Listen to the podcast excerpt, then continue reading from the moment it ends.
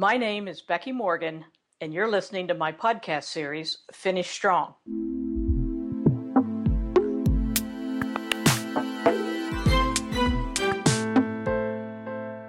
Recent studies show that Americans take less vacation than workers in other countries.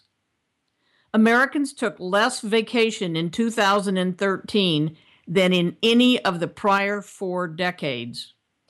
And 42% of Americans took no vacation days in 2014. Explanations run from fear of losing one's job, to a culture of no one taking time off, to facing a big mess upon returning, to belief that the company cannot survive without them. Now, one at a time. If you're going to lose your job because you took agreed-upon vacation days, you need to find a new one anyway. Number 2, if you're leading a culture of no one taking earned vacation, you are leading burnt-out, resentful employees. Number 3, if you will face a mess upon returning, your company, or more specifically you, needs better practices of covering responsibility during absences. And 4th, if you think your company cannot survive without you, there are 2 possibilities. First, your ego is vastly misplaced, or second, your company has a serious problem. I recently visited a family-owned and operated business in which the husband, wife, and 1 child work. The parents only take time to go to industry shows, and the son hasn't taken time off in over a year. They agree they cannot be out of the office at the same time. Burnout can happen to anyone, including owners. Work-life balance is an integral part of successful organizations and of people. Before it's non-existent is the best time to take action, but now is better than never if that bridge has already been crossed.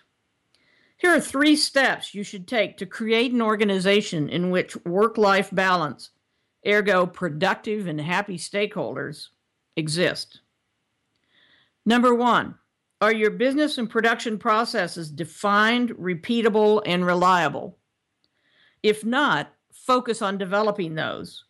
You'll find reduced stress, better decision-making, and better business outcomes will follow. Next, can you articulate your decision-making thought processes? If not, too much depends on you.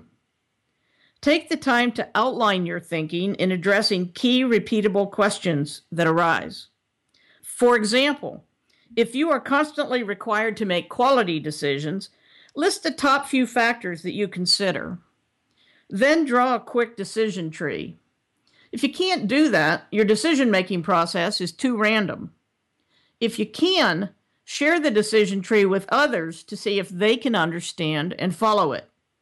Clarify and begin to share decision-making in that arena. You will fine-tune the decision trees as you move forward together. And 3rd, do you have a trusting relationship with your employees? If not, work hard to develop one. Without mutual respect and trust, you are looking at working all the time, suffering exorbitant turnover, and falling further and further behind with each passing day. The best woodsman stops to sharpen his saw. The ineffective one continues to work as his saw becomes more and more dull.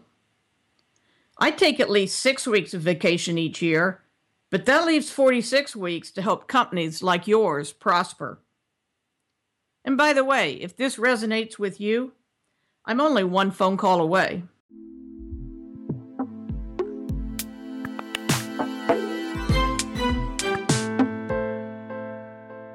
You've been listening to my podcast series, Finish Strong, with me, Becky Morgan. For more information, visit my website at www.fulcrumcwi.com.